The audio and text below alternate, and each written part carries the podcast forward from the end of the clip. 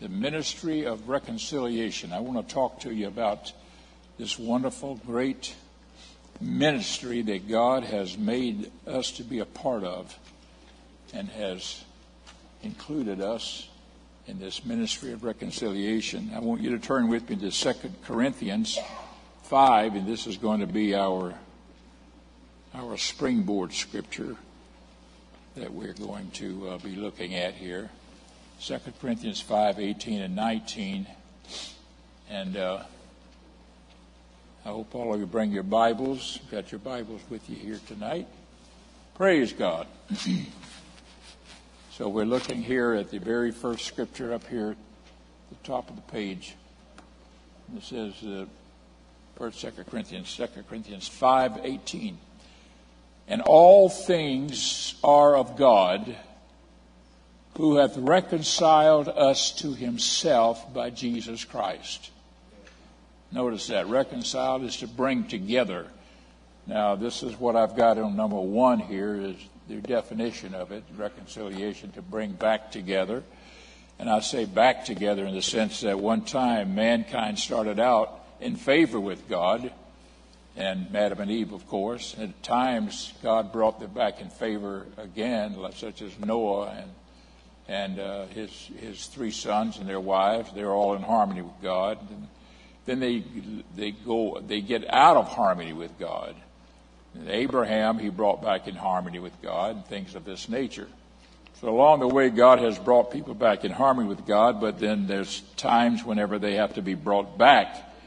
And so we use the word here to bring back together reconciliation. I'm going to read this 18th verse again and then go into 19. And all things are of God who hath reconciled us to himself by Jesus Christ and hath given to us the ministry of reconciliation. The ministry of reconciliation. Verse 19, to wit, that God was in Christ reconciling the world unto himself not imputing their trespasses unto them, and hath committed unto us the word of reconciliation.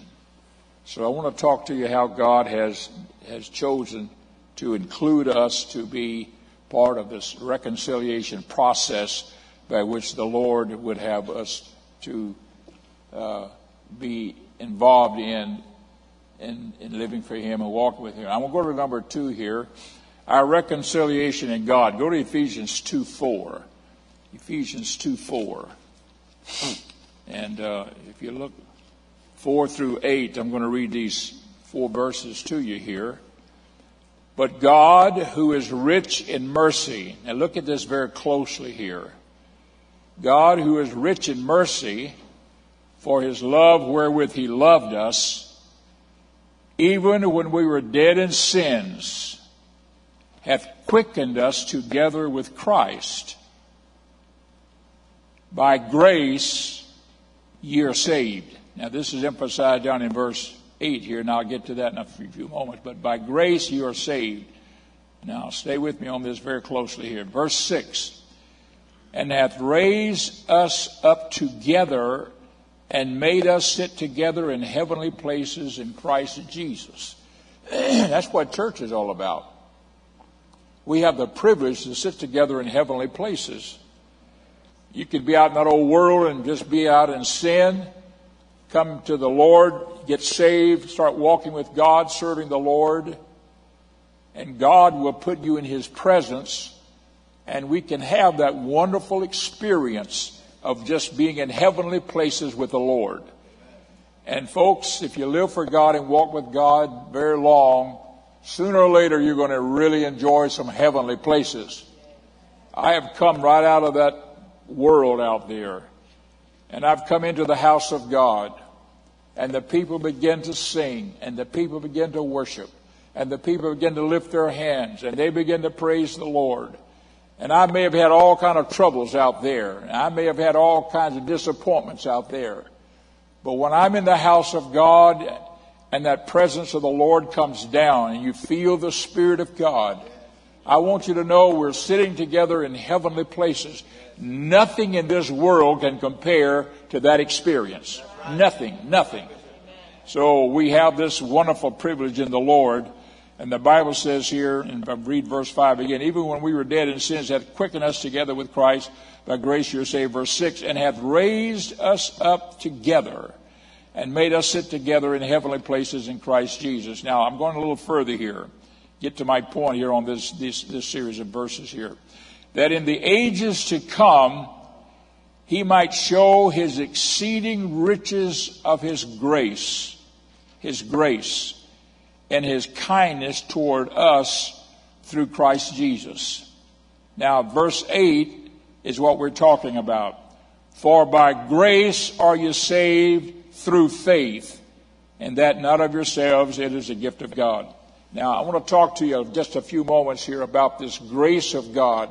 For by grace you're saved, not saved by faith. You don't find anywhere in the Bible where it says about saved by faith. It says saved by grace, and that through faith. Through faith. We're saved by grace. Grace is the unearned favor of God. It is the unmerited blessings, the unmerited favor of God upon us. We had no right to it. We have none of us. We had no right to anything that God has given us and done for us. And to bring us out of sin and put us into His church, His body, His body of believers, to make us part of this wonderful uh, kingdom of God on earth. And we were nothing, folks. That is the grace of God. Praise the Lord. That's the grace of God. But God has extended grace to all men, but all men are not saved. So there is required that we might receive it through faith. You've got to have faith to believe the Lord for His grace. We're not saved by faith, we're saved by grace, but we believe God through that faith and therefore grace is applied to us and salvation comes to us by the grace of God. Praise the Lord. So we are saved by grace and that through faith. You can have uh, two men can walk in together and sit down in a, let's say on the back row, unsaved. Nobody's, nobody's saved either two or three of them. Just say two men. And they can be there. The same gospel goes forth. Same songs are sung same worship happens in the service. The same message is preached. And it goes forth, and one of those men is touched by the presence of God and decides, I'm going to do something about what has been given unto me here at this time. And that is, I'm going to respond to that grace of God, that love that I'm feeling, that pull that I'm feeling, that attraction that I'm feeling. I'm going to respond to that.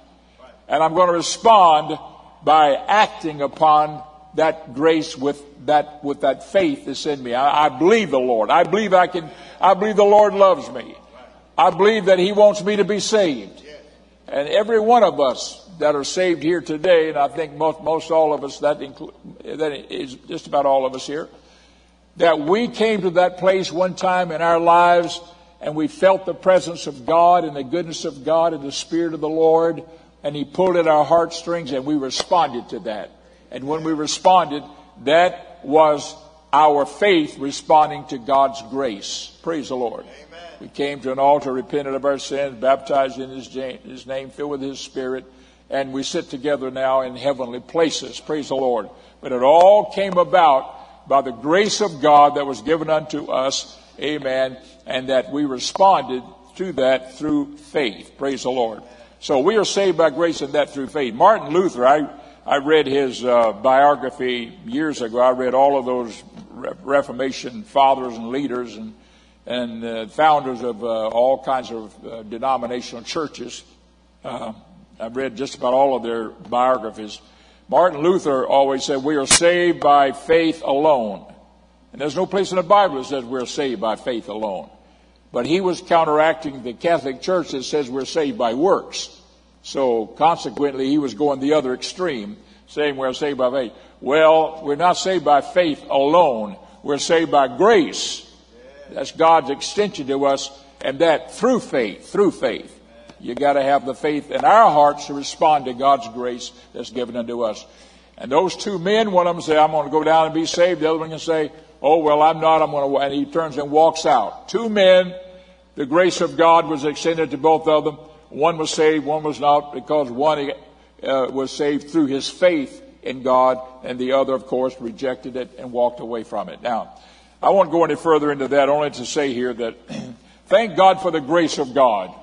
Thank God for the grace of God. Folks, who were, who were you, who were, who was I that God would ever extend to us His grace? I mean, I can honestly tell you there was nothing I had to offer. I had nothing to give God. I have nothing to offer Him. I sat in the back of that little old Pentecostal church in Niceville, Florida, sitting there with a couple of my friends. Went there on a Sunday night, playing with a little keychain in my in my pocket with a little old football on it, twirling around on my fingers, looking at the floor, and that that sister was playing that that accordion giving an and preachers giving an altar call, and I was feeling God pull at my heartstrings, and I was feeling it, and I was feeling it. I said, I know I need to go down there, and I know the Lord loves me, and Jesus, I can feel you loving me, but I, I don't know if that's what I, I don't want to, you know, I, it's not now, not now. Maybe when I'm an old man, I'll get saved and live for God, but not now when I'm young and all that kind of stuff. And everything. And finally I said, oh, well, why not? And I put that keychain in my pocket, got up and walked down to that altar, and the Lord turned my whole life around, gave me the baptism of the Holy Ghost that night at that altar. And I went out and they baptized me in the bio, praise the Lord. And I've lived for God ever since and I've walked with the Lord, folks, and I have no regrets at this age of life that I'm in today. And you never will because the greatest life in all the world, all because of the grace of God. And I had no rights, no rights to God's love and goodness and mercy that He extended to me. None of us did. Praise the Lord. But it was by God's grace and through grace, through faith, amen, we came to the Lord and we we're saved by that. Amen. I'm going to move on here because I got some things I want to talk to you about here today. Uh, a here, I talked to you that we're saved by grace. By grace are you saved. We have no rights to God's divine favor and goodness. That's true. And then, of course, we talk to you, be here through faith. Our response to God's grace is our faith in Him. See, the acts of faith. Faith is manifested in our actions of faith. In our actions of faith. So faith has to have actions involved with them. Now I'm going to give you some examples in D here. Now stay with me on this. This is where that people who believe that we're just saved by believing in the head. If you believe on the Lord Jesus Christ, you're, you are saved. That's it. And the Bible says you shall be. Say, but they say you are saved. You just believe. Now, there's more to it than that. Because there's acts of faith. I'm going to talk to you about that and show you that in the Bible. Now, faith requires actions on our part. it's just like when you felt God deal with your heart and you responded by faith you took an action. You walked down to an altar and you got on your knees and you repented before God. That was an act of faith.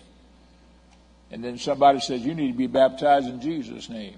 And you said, Okay, let's get baptized then. So you were baptized in Jesus' name. That's an act of faith. Praise the Lord. I believe it. I'm getting baptized in His name. It's not a, it's not a works that you're doing to show that you're saved. It is an act of faith. Praise the Lord. That brings you to God through the faith that is being manifested in your heart. Praise the Lord. So it is an act of faith. Go to Hebrews, if you would, 11 here. I want to show you something. Hebrews 11 with me. Praise God. Hebrews chapter 11. This is the uh, chapter on faith. I'm going to save time here by just picking up a few choice places here, just, just saving time. I'm jumping here to uh, chapter 11, verse 7. By faith, Noah, being warned of God of things not seen as yet, that is, the flood was coming and it's going to cover the earth and everybody's going to die, and drown because you're going to cover the whole world with water. By faith, Noah, being warned of, of, of God of things not seen as yet, moved with fear, prepared an ark. Now, that preparing of the ark was an act of faith on his part. He believed that God's word was true. Amen. Now, somebody else, he might have said, hey, God's going to send a flood and cover all the earth, and it's going to cover all the earth, and if you're not ready to go and don't get in the ark, you're going to drown. And somebody else say, phooey, I don't believe it. I don't believe it. And they walk on their way. But Noah believed. He believed that. He believed the word of God because God told him. But it wasn't enough just to believe it and say, yeah, I'll go whistle Dixie and just let it happen. You know, no, no, no, no. Yeah, I believe. No, no, that won't work. He had to do something about it. He prepared an ark. You understand what I'm saying here? It is an act of faith. He got on there and he drove whatever they did, nails or spikes or pegs or whatever they did in that, cut the frame, saw, saw, cut, cut, whittle, chew, all that. I mean, they worked on that thing for a long time, building an ark that God told him exactly how to build it. Exactly how to build it. And he did it exactly how the Lord said. And that was all actions of faith on his part. Do you understand what I'm pointing out to you here? This is what the Bible says. By faith, Noah, being warned of God of things seen not yet, moved with fear, prepared an ark to the saving of his house, by which he, he, com, he condemned the world and became heir of the righteousness with faith. Now I'm going to jump down here to uh, to eight, uh, to verse eight. By faith, Abraham, when he was called to go into a place which he should have to receive for an inheritance, obeyed, and he went. It wasn't enough just to say, "I believe the Lord is going to." Raise up of me of a great nation, and I'm just going to stay where I am. No, no. The Lord said, Abraham, I want you to go to Canaan's land, and that's where I'm going to have you to stay and live. And that land, I'm taking you out of uh, the land of Ur of the Chaldeans where he was living. I'm going to take you away from that. Later on, it was Haran. He took it out of Haran, and so forth. And Abraham went. Now, I'm just showing you here that by faith there were actions involved. He went, not knowing whether he went. Look at verse 9. By faith, he sojourned in the land. All of these were actions of faith. Praise the Lord, of the land of promise. And I'm just showing you here uh, a little bit how that faith has actions with it. I won't jump down here to verse 24. Verse 24. By faith, Moses, we're talking about Moses now. I'm in 1124 of, of uh, Hebrews. By faith, Moses, when he was come to years, refused to be called the son of Pharaoh's daughter, choosing. He refused to be identified as Pharaoh's daughter, a son, I mean, and, and he chose rather to suffer the affliction of the people of God than to enjoy the pleasure of sin for a season, esteeming the reproach of Christ. These were all acts of faith. He, he believed that the people of God, the Jews, were God's favored people. And he believed it with all of his heart. And even though he was the son of Pharaoh's daughter, in, as she had saved him out of the bulrushes, yet he rejected all of that. I'd rather be with God's people, poor and in bondage and everything else, because they've got the truth. And he exercised that faith, esteeming the approach of Christ what is that? What do you mean the reproach of Christ? Christ didn't live back then. No, but they believed that one day the Messiah, the word Christ means Messiah, one day the Messiah would come. The Jews believed that. They were taught that. And he believed that. One of these days the Messiah is going to come, and I believe that with all my heart. He esteemed that to be higher than all the things that Egypt had to offer. That's the then known world. He walked away from it, esteeming that the, the reproach or the belief and a Messiah that would someday come, and, and so forth. Look at verse 27. By faith he forsook Egypt, not fearing the wrath of the king, for he endured to seeing he that was Verse 28, through faith he kept the Passover. Keeping the Passover when they offered an animal for sacrifice, took the blood, put it over the house, top of their house, and the Lord said the death angel is going to pass over at midnight, but if he sees the blood, when he sees the blood over the housetop and on the lintels on each side, he'll pass over your house and the oldest son will not die. They believe that. The Jews believed it. Moses believed that. And he kept it. That was an act. He had to kill that, that lamb. He had to take the blood. He had to apply the blood. Folks, when you come to the Lord and you're saved, the application of the blood of Jesus Christ that was paid, He's the lamb slain. That's why John the Baptist said, Behold the Lamb of God that's slain from the foundation of the world. Behold the Lamb of God that taketh away the sin of the world. That's why that Jesus Christ's blood shed has to be applied to our lives. And it's applied, praise the Lord, through repentance and baptism in Jesus' name. We, praise the Lord. We're baptized into his wonderful life. And just as Jesus died for us, praise the Lord, so also shall we live in him because he paid the price by shedding his blood for us. Uh, let me go a little bit further here. Through faith, he kept the Passover.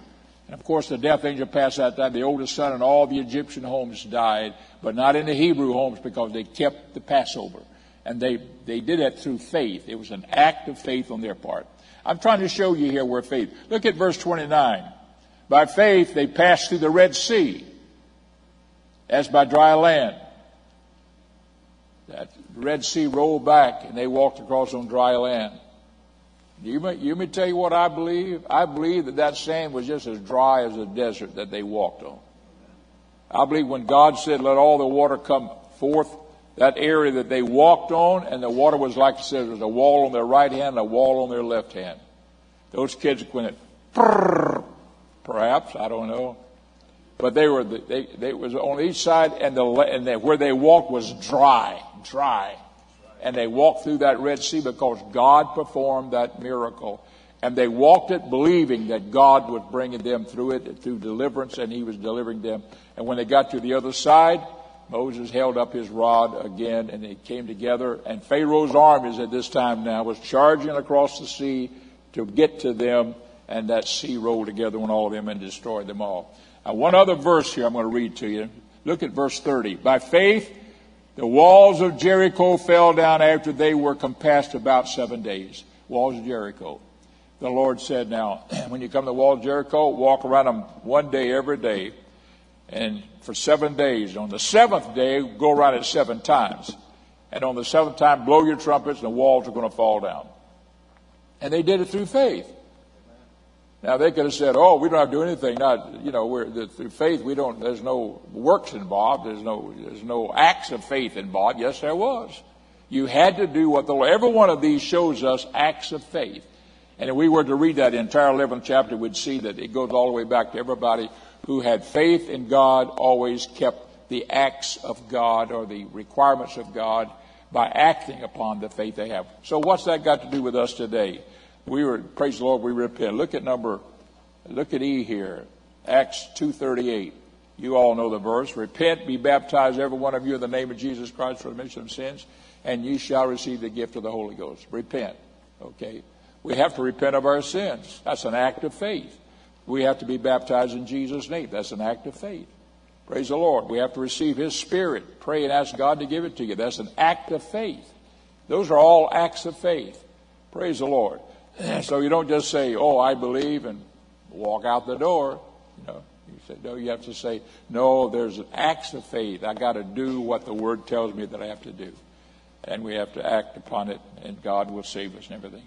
So we've got it listed out there: repentance, number one; water baptism, number two; and receiving the baptism of the Holy Ghost, number three. Here, and all of these scriptures, praise the Lord, that's given to us here, tells us here how we have how we have to be saved. Praise God. now, I want to get back basically to what we are talking about here is that our ministry of reconciliation. And I want to talk to you about Jesus' example to us. are you ready for this? Jesus' example to us of the ministry of reconciliation. We are saved now in the body of Christ, living for God, walking with Him. And the Lord now has given unto us the ministry of reconciliation. Now, what is it? Our example is what Jesus did in his earthly ministry on this earth. Now, I'm going to talk to you about a few of these situations here. I want you to go to John 8 3. 8 3. John 8 3. And this is the woman caught in adultery. 8 3. John 8 3. Praise God.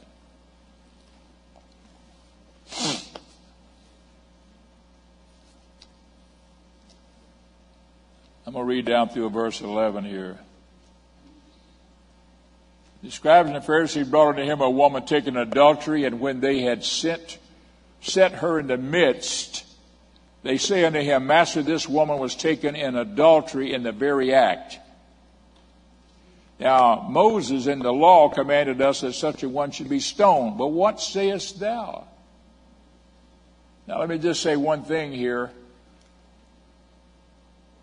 The Jews had no right at this time in history in Israel to kill anyone, stone them, or anything else because they were under Roman law.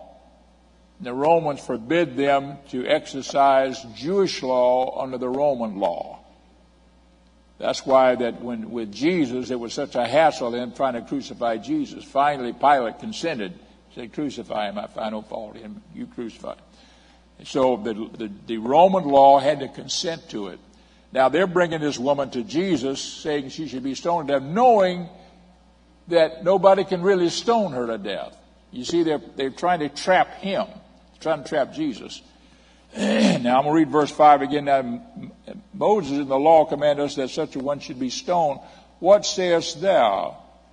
This they said, tempting him that they might have to accuse him. But Jesus stooped down and with his finger wrote on the ground as though he heard them not. He didn't pay. Just a bunch of guys brought a poor woman caught in adultery, drug her up there, threw her down on the ground in the middle of them all, and then said, "What do we, what do we do here? We're supposed to stone her together to, de- to stone her to death." And he just stooped down and started writing. Verse 7 So when they continued asking him, he lifted up himself and said unto them, He that is without sin among you, let him cast a stone at her. He that's without sin, let him cast a stone at her. Now, I want to talk to you a little bit about it before I go any further. I'll talk about it in just a moment here. Where's the man? They brought a woman here. If you looked under the law where it was commanded that they were to be stoned adultery, it was the man and the woman. But they just drug the woman up there. Where's the guy involved? Hey, women, I'm on your side on this thing. Where's the guy involved? hey, Willie, we're going to take her and drag her over there to the, and, and say that she needs to be stoned. You, you check on out of here so you won't get in trouble. We know you're involved this year, but we're going to let you go free. Is that what happened? I don't know. If they caught her in the very act, there had to be somebody else involved, right? There had to be a man involved with her. Did they tell him that you can go free or or did he say, hey, you don't mess with me, man? oh, whatever. I don't know. But they got the poor woman and drug her up there, and they're going to see if they can get Jesus all thumb buzzled, you know, and not knowing what he believes and what, he, what to say. And they threw the woman down in the midst of them, and Jesus just stoops down and starts writing on the sand. Now, the next thing, what did he write in the sand? That's interesting. What did he begin to write in the sand? And he finally said, He that is without sin among you, let him cast first a stone at her. And again he stooped down and wrote on the ground. Maybe he was saying down there, Thou shalt not lie, thou shalt not bear false witness, thou shalt not steal, thou shalt honor thy mother and thy father. Thou shalt not bear false witness. Thou shalt not covet anything that is of thy neighbor. I don't know what he was writing. Maybe he was writing that and they was all starting to read some things that they were guilty of and he said, he does without sin. Let him cast a stone. They said, no, I, I'm guilty of that. Is that what happened? I don't know. But whatever it was, they knew that they had sin in their life, if not from their own memory of it, maybe what Jesus was writing. That's an interesting thing because the Bible doesn't say what he wrote. It simply says he there, and when they continued asking he lifted up himself and said to them, He does without sin, let him cast the stone at her. In verse 8, and again he stooped down and wrote on the ground, and they which heard it, being convicted by their own conscience, went out one by one, beginning at the eldest, the oldest one. Then when he's right there, I can't, I got, I got sin in my life. I've, I've done things I shouldn't have done. Nobody stoned me to death. Maybe it was things way back there in later life that nobody knows. So they one by one lived the elders even unto the last. And Jesus was left alone, the woman standing in the midst. Now here's where I'm going with this. When Jesus had lifted up himself and saw none but the woman, he said unto her, Woman, where are those thine accusers? Hath no man condemned thee? And she says, No man, Lord. And Jesus said unto her, Neither do I condemn thee. Go and sin no more. Now, Jesus forgave her here. Now, what's your point, Brother Myers? My point that I am bringing out here simply is that those who have committed sin, Jesus forgives. Praise the Lord. That's part of this ministry of reconciliation. Jesus gave us an example here that sinners can have their sins forgiven. And I don't care what kind of background you've got. I don't care where you came from. I don't care how bad it's been. I don't care how serious out there that you're involved in something. I'm just telling you that Jesus Christ can forgive you and will forgive you of your sins. Thank God for that. We're talking about that wonderful grace of God. Praise the Lord. He, for, he forgives. And here's a woman here now who the Lord simply forgave her of her sins and said, Go and sin no more. Praise the Lord. He forgave her of her sins. She had an open door. It was all cleaned up. It was all cleared up. And this is that ministry of reconciliation that He gave us an example of. So that you and I can know there are people, folks out there that's got all kinds of crazy backgrounds. And I'm sure that if we were, if we knew the history of a lot of us, a lot of us would have those crazy backgrounds. It doesn't matter. But people are out there having crazy backgrounds. Jesus forgave them. And I want you to know that you and I, with the ministry of reconciliation, needs to understand that if we can bring them to Jesus, if we can get them to Christ, if we can bring them into harmony with the Lord, the Lord can forgive them of their sins. You say, Brother Myers, that's some serious sins. I know it. I know it. I know there's some serious sins, but God can forgive anything because He's God. And He can give the power, praise the Lord, over those sins so that that person can walk with the Lord and enjoy those heavenly places, praise the Lord, that you and I are, are privileged to walk in. Now, let me give you another example here. Uh, I want you to go to Mark 2, Mark 2.23. This is Jesus' disciples eating corn on the Sabbath day. Look at this one. This is an interesting one here. This is an interesting one. This is Mark chapter 2 and uh, verse 23. And uh, it came to pass that he went through the cornfields on the Sabbath day, and his disciples began as they went to pluck the ears of corn. Now, understand this about the Jewish law. It was not wrong to pick somebody's corn and eat it if you were just walking through the fields. Nobody was, you, the, the owner could not stop you from picking corn and eating it. You couldn't pack it, you couldn't pick it and sack it up and take it home. But if you were hungry and you were walking through the cornfield, you could pick it and you were eat it. That was not the problem here that these Pharisees saw with Jesus' disciples. It came to pass, and read that 23rd verse again. It came to pass that he went through the cornfields on the Sabbath day. It was the Sabbath day that was the problem. It was on the Sabbath. And they weren't supposed to be working which means they weren't supposed to be plucking the corn. That's what they were saying. That wasn't really working at all. It was just picking corn and eating it. It came to pass that he went through the cornfields on the Sabbath day, and his disciples began as they went to pluck the ears of corn. And the Pharisees said unto him, Behold, why do they do on the Sabbath day that which is not lawful? They're, pick, they're doing harvest. They're picking the harvest, picking corn on the Sabbath day. It wasn't they were picking corn, they were hungry. They were hungry. They had a right to do that. Now look what he says here in verse 25. Look at this very closely here. He said unto them, Have you never read what David did when he had need and was and hungered? He and they that were with him? He's talking about when David was fleeing from Saul and he went to the, he went to the uh, tabernacle and they had some bread inside the tabernacle on the, on the, on the, on the table of, the table of showbread. And it says, look at verse 1, how he went into the house of God in the days of Abiathar the high priest and did eat the showbread. David went there and his men went there and they said, we're starving. Do you have any food here? And the priest said, All I have is this showbread is here, which is only for the priest to eat. And David said, Give that to me. And they gave it to him. And he ate the showbread, which is not lawful to eat, but for the priests. I'm reading here 26. And gave also to them which were with him.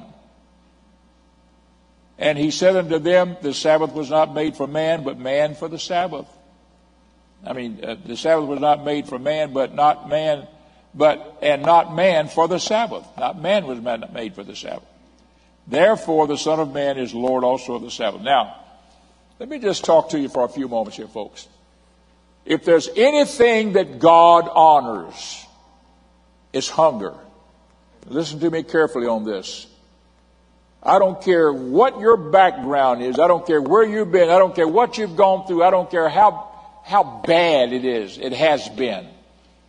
If you are hungry for God, the Lord will push aside every kind of thing in the world to bring you into His presence that you might receive His wonderful blessings, His goodness, His glory, His forgiveness, His mercy, His kindness, His grace, that you might be saved. If there's hunger. Somebody that's hungry for the Lord, they're gonna, they're gonna find the Lord. They're gonna get there. And I just say, God, give us hungry people. Anybody, I don't care what you've been in, I don't care what you've been through, I don't care what they've done out there, if they're hungry, if they're hungry, I want you to know that God will satisfy. I'm talking about spiritual hunger now. God will satisfy. And, and a person can say, you know, I, am just in so, I've been in some, some kind of mess and I've been in all kind of garbage and I've been in all kind of this and that and everything and I'm all mixed up, confused, everything. I'm just hungry for something real. This is it, folks. And God is touched by that. I'm telling you. Praise the Lord. He pushes aside even the commandment that this showbread was only for the priests. He said, no, no, no, these men are hungry. They were physically and literally physically hungry, David and those men. But when you're spiritually hungry, God will open a door and make a way and, and let you come into His presence and into His glory and into His grace and give you His salvation. All He wants is for there to be a hunger in your heart. And I'm telling you here tonight, I'm saying this now in the boldness of the Holy Ghost. Out there, there's a lot of hungry people. We don't know maybe who they are. We haven't come in contact with them, but they're out there. They're hungry. They're hungry. I remember years ago canvassing one day on a Saturday morning. Some of our church people and us were out canvassing, knocking on doors, just inviting people to church, giving them tracts, telling them that we, you know, we want them to visit us. God loves them. I knocked on this one door, and this woman came to the door. She was, she came and she opened the door and looked at me, and I said, I'm so and so and so. And she just kept looking at me and looking at me, funny like. I just kept talking and gave her a tract or two and everything. She said, It's strange that you would knock on my door and ask me to come to your church when I have been praying and asking God to help me to know how I can find him because I'm hungry for God. Her name was Delilah. Her name was Delilah. She's an African American lady. And she said, I've been hungry for God. I said, you come to our church and you'll find exactly what you want. You come there. This was on Saturday. You be there tomorrow morning. I'll look for you. She came, came to the altar, got saved, got filled with the Holy Ghost, had a little boy, praise the Lord with him. And sometime years later, she was in the church here for about 10 years. She moved up to D.C., got in the church up there, and one day this big, nice, tall, handsome African American guy walked in. And he said, Brother Myers, do you know who I am? And I said, No, I'm so and so. And that's the little boy that she had back whenever she came to this church. He said, My mother and I are still living for God, still going on with the Lord, and he was now a full grown man. I'm just telling you, folks. There are people that are hungry for God out there. I don't know if they've been praying or whether they just, but they said, God, show me the right way. There's so many different ways to go. And God's looking for hungry hearts. Praise the Lord. Let me move on very quickly here. We talked about this also last week. Look at the Samaritan woman. This is interesting. The, uh, the Samaritan woman at the well, Jacob's well. Uh, John 4. John 4. Praise God. John 4:16. I'm going to save time here just by hitting a few scriptures. This is the woman at the well when Jesus went there. He said, I have needs to go through Samaria. Verse 16, Jesus said unto her, Go call thy husband. Because he had said to her, you know, if you drink of this water, you'll thirst again, but I got water. If you drink of it, you'll never thirst again. He told her that, you know. And uh, so she just kept talking to him, and she said, when the Messiah comes, he'll tell us all things. Then she says to her, Jesus said to her, Go, call thy husband and come hither. the woman answered and said, I have no husband. Jesus said unto her, Thou hast well said, I have no husband. For thou hast had five husbands, and he whom thou now hast is not thy husband, and that sayest thou truly. In other words, Jesus knew everything about her. Now, verse 25, the woman said unto him, I know the Messiah cometh, which is called Christ. When he comes, he will tell us all things. verse 26, Jesus unto her, I that speak unto thee am he. Look at verse 28. The woman then left her water pot, went her way into the city, and saith to the men, Come, see a man which told me all things that ever I did, as did, is not this the Christ, the Messiah? Verse 9, 30. Then they went out of the city and came unto him. And the Bible goes on to talk about how that when they came, the Lord began to tell them, and the Lord actually spent two days there with those people in that city and with those Samaritans talking to them, and they were amazed and they began to believe that Jesus was the Messiah. And that was a place, that was a people that was forbidden. Now, we already talked about it, but the Samaritans was uh, those with a sordid past. You've got You've had five husbands, and one you're with now is not your husband. In other words, you've got a sordid past. I don't care what your background is. I don't care what kind of background you are in. I don't care what kind of mess you're in. Folks, it doesn't matter with God.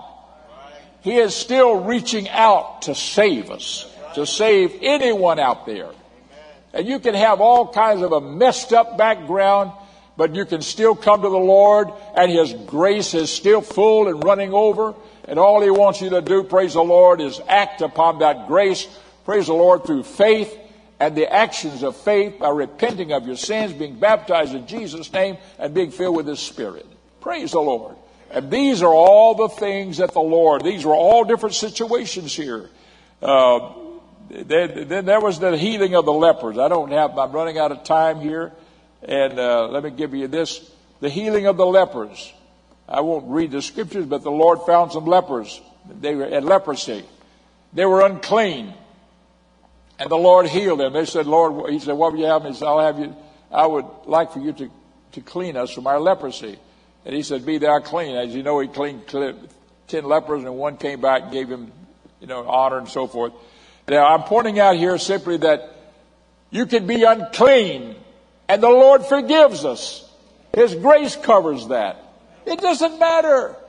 These were all the ministries of reconciliation that Jesus was doing to give us examples that all we have to do is reach out there. I don't care what their background is, folks.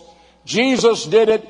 If he did it, we can do it. We have that right, that permission also from him to reach out there to the world and say, Jesus can save you.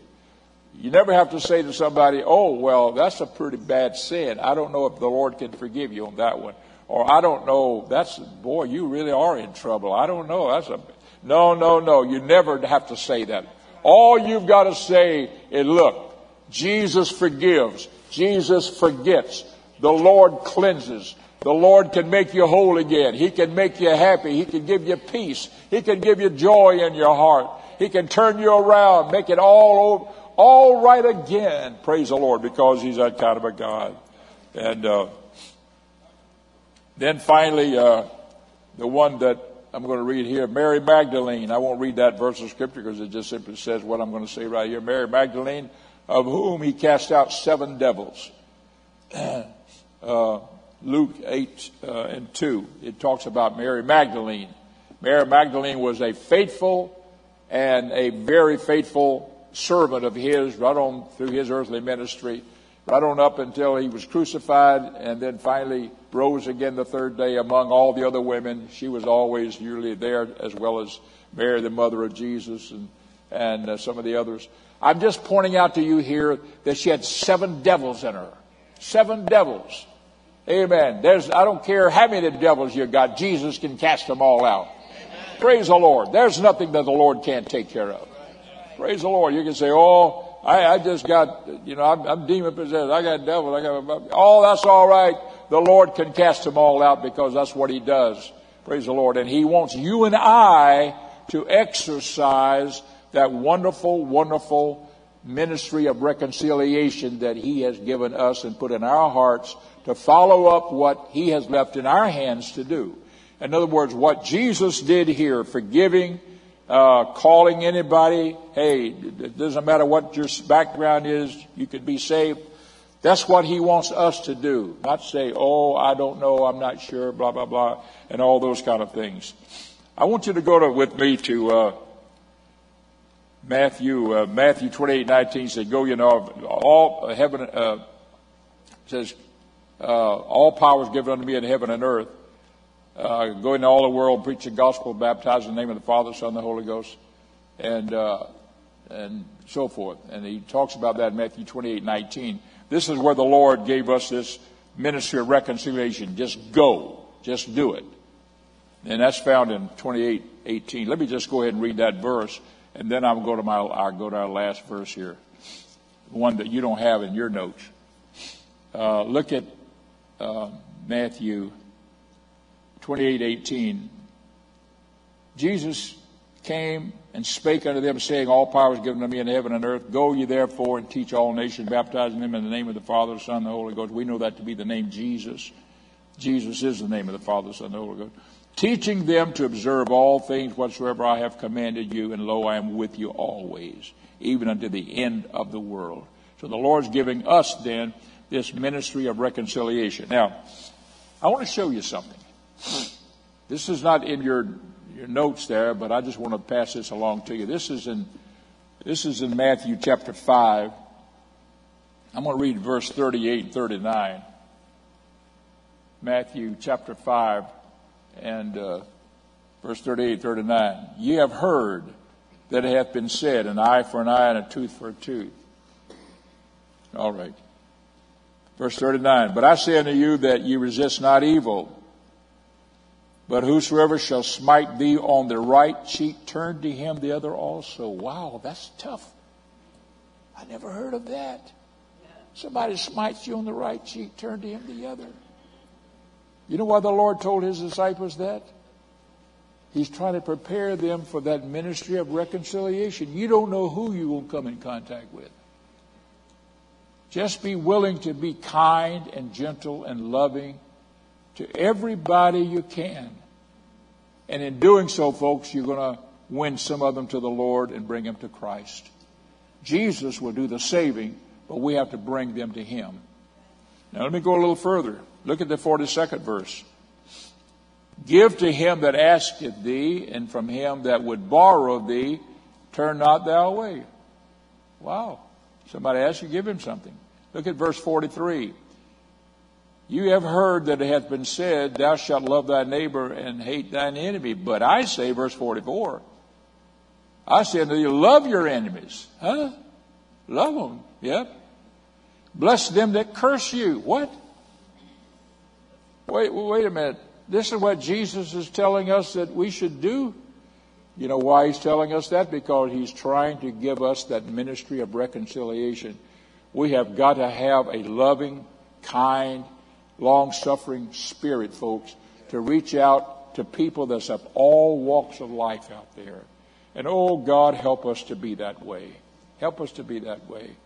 Help us to love people. Help us to reach out to that world and help them to find the Lord. Not get logged, not to get bogged down in the world ourselves, but that we might reach them. Always remember, if they're in the quicksand, you got to stay on solid ground. And the church is solid ground.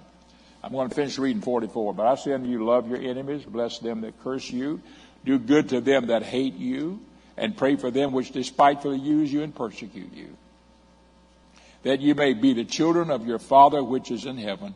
For he maketh his sun to rise on the evil and on the good, and sendeth rain on the just and on the unjust.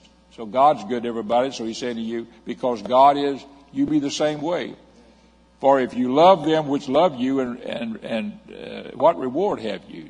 Do not even the publicans the same? Look at verse 47. And if you salute your brethren only, what do you more than others?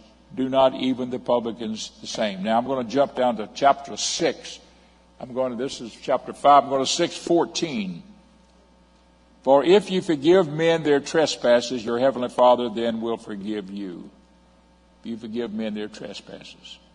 I read an article in the Pentecostal Herald. Uh, I don't know what publication it was, where a woman that was saved said, listen to this now. It was interesting. This woman said that she'd been divorced for, from her husband for several years and she hated him, hated him, hated him. She was saved now, living for God, walking with the Lord. But she felt like that he owed her a big apology. And he, she just hated him. I don't know what it was back there in their married life, but you know, she just hated him. And this went on for, for a while. And she got to praying about it. And you know what the Lord spoke to her about? He says, I want you to forgive him. No, no, no, she's saying, Lord, he needs to ask me for forgiveness. He needs to come to me and say, please forgive me for what I did or what, whatever, whatever it was back there. She didn't name all that.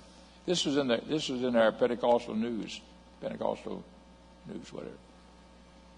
She says, he, he needs to ask me to forgive him. He says, the Lord spoke to her heart again and said, no, no, you ask him to forgive you. She got to thinking about it and said, well, this is what God wants me to do, that's what I'll do. And so somehow or another, they made arrangements to meet. And she said to him, I want you to forgive me And all of a sudden, tears came in his eyes. He pulled out his handkerchief and wiped his eyes, and he says, Thank you for asking me. He said, You are forgiven. He said that to her. You are forgiven. She's thinking to herself, What have I done to you? And he says, You're forgiven. And then he turns around and says, I want you to forgive me. and he forgave, she forgave him, and he forgave her. And it didn't, didn't read about what happened after that. They went over, but what I am trying to say, they had made reconciliation with each other.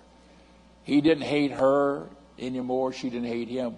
But she thought that all the hatred was on her side against him. Found out that he had some issues too. I don't know what the background was. It didn't say. It didn't cover all that. But I am just trying to say here today to us folks that we have to have a spirit of forgiveness.